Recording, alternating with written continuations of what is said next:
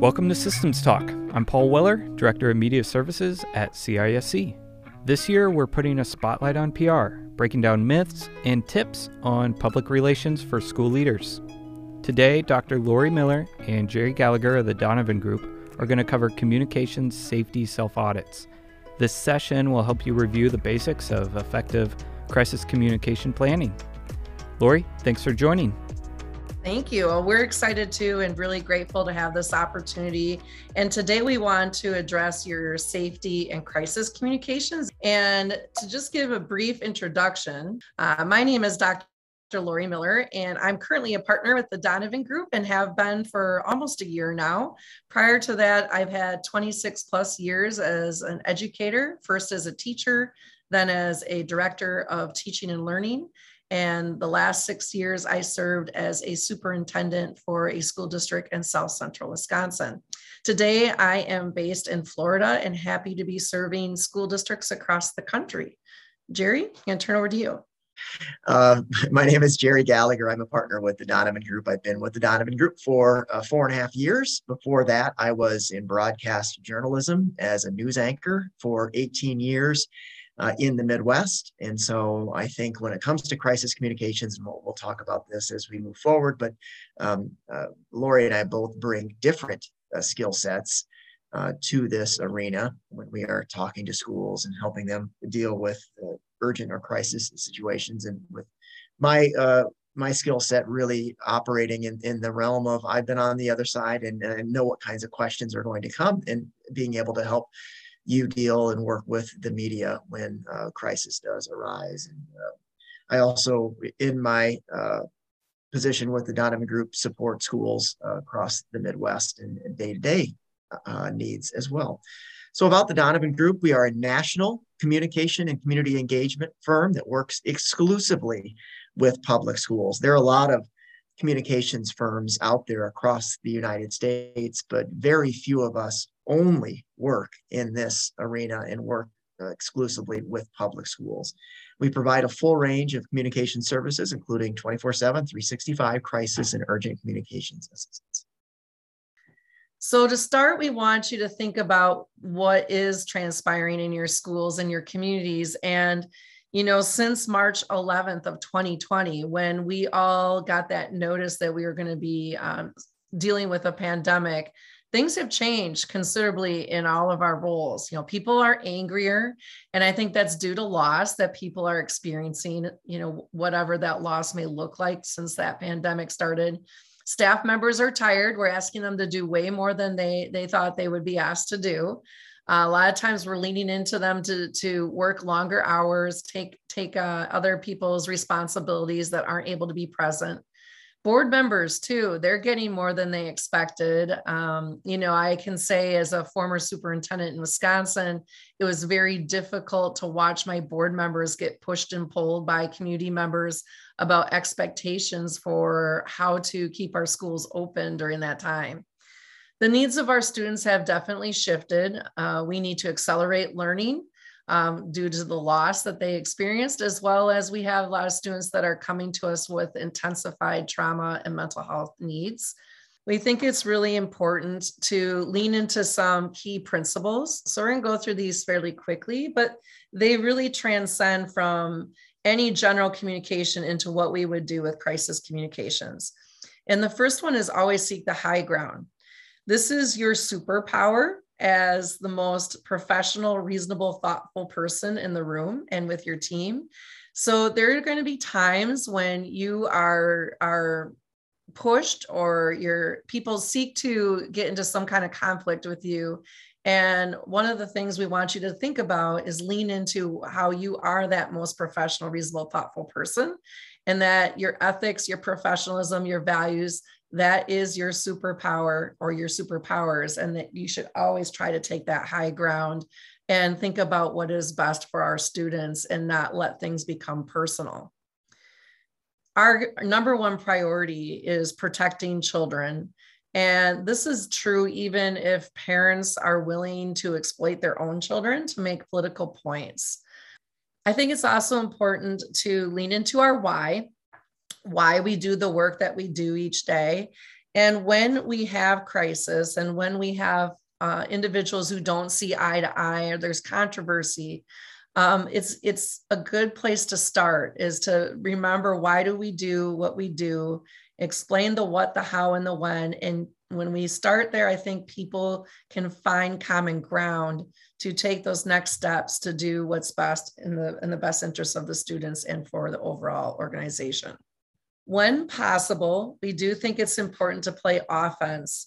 Uh, as school leaders you generally know when bad news is coming and not always but generally. And if that's the case take that as an opportunity to go on the offense and communicate directly what you want your stakeholders or constituents to know rather than waiting for others to share your information as paul started out today if we don't tell our own stories somebody will and so this is really taking ownership of key messages and getting out in front of others when we know that there's the potential for um, some negative publicity or PR to come to our schools. I know you're both talking about crises, but you know that might look and seem different for each school. It's not up to the Donovan Group or CISC or really anyone else to define a crisis for you. It's truly dependent on the situation, team, and environment. So, so Jerry, what happens after a school finds themselves in a crisis?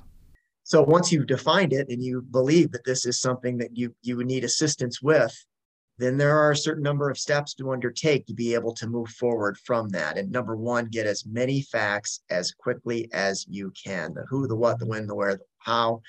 You know, not necessarily the why immediately. That's not as important. These other uh, um, questions are, and be as specific as you possibly can. And with that, step two, one of the things that I think is important to think about is lining up your team and get help if you need it. I'm anticipating that many of you may be more rural and smaller school systems. And when you see this, you're like, well, who would my team be? I can tell you that, you know, my experience with 3,000 students is when I had a crisis, I, I was fortunate to have an hourly employee that could support me with some communication but there are others that maybe you don't think of that may be on your team that can assist. I know that uh, Paul can set you up with some of your colleagues that might be able to support you in a time of need. The Donovan Group can help you in a time of need. Um, you might need to lean into your local law enforcement. So think about who your team members are and who you can reach out to even beyond the walls of your organization. Um, and you also want to think about if the situation is truly severe, um, like something that's truly traumatic and, and it's going to require a lot of, of support to designate someone who's going to be in charge of your second tier communications. Jerry, do you want to talk a little bit more about second tier communications? Yeah, I, I sure can. I mean, I think it's important to know um, who it is after that initial line of defense in a way that you need to go to. And in a way, having kind of that chain of command or command structure and um, because that second tier lori correct me if i'm wrong i mean that that isn't just i mean we're dealing with parents right away we're dealing with students right away. But you have to i believe have a, a sense of beyond that who could own that story in your community that you want to be able to get in front of. And a lot of times that would be um, the media um, I also think just your social media community, which is expansive. And so, how do you get uh, the communication out to them? At some point in time, you're going to have to determine whether to limit two way communication on that platform. But it's important to have kind of that list of, okay, who do we need to go to and, and when? When seconds matter, it's hard to refer to a document, right, Lori? You've been through oh, this oh, yes. many times. Yeah. However, in practice, if you can review this, it can become second nature. If you're going through this every so often, just to review review the plan, you can know, all right, who do we need to contact right now? Now I need to uh, look ahead maybe to the next half an hour. Who is that kind of second tier communication wave?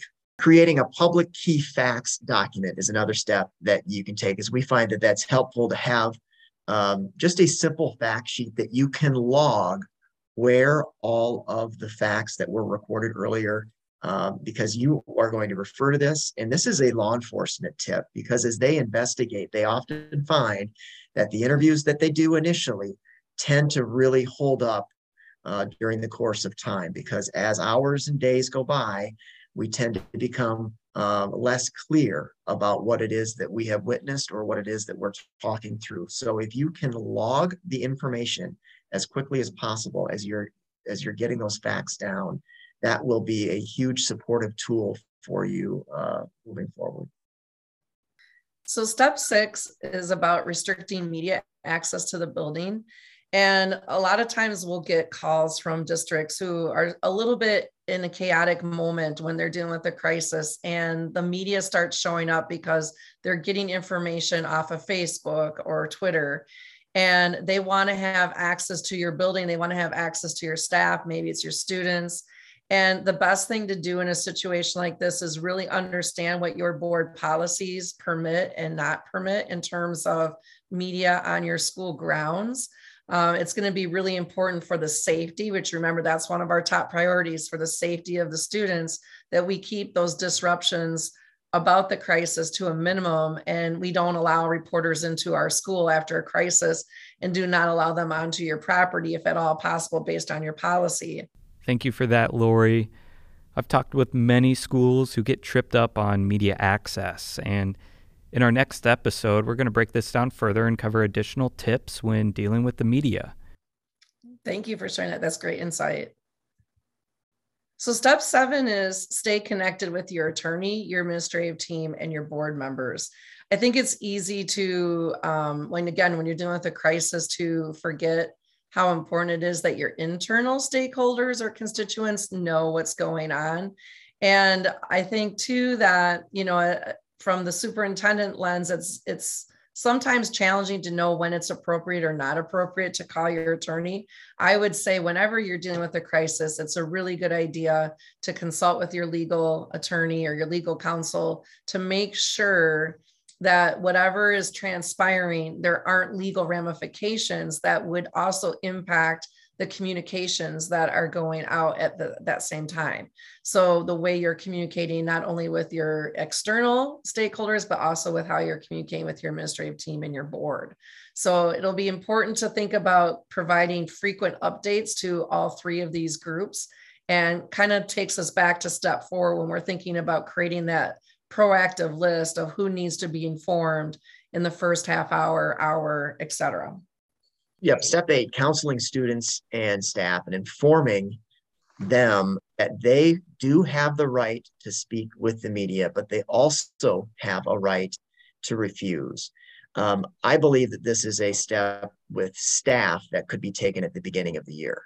And so this is something that possibly during orientation or professional development or something like that, if you're talking about communications or a crisis situation, that you can let staff know. That's very difficult in the heat of the moment to remember this step. And so that's why I think it's important to, to let them know what their rights are up front. And then students uh, in the moment, if you have the opportunity to let them know that they can speak, uh, but they also have a right to refuse.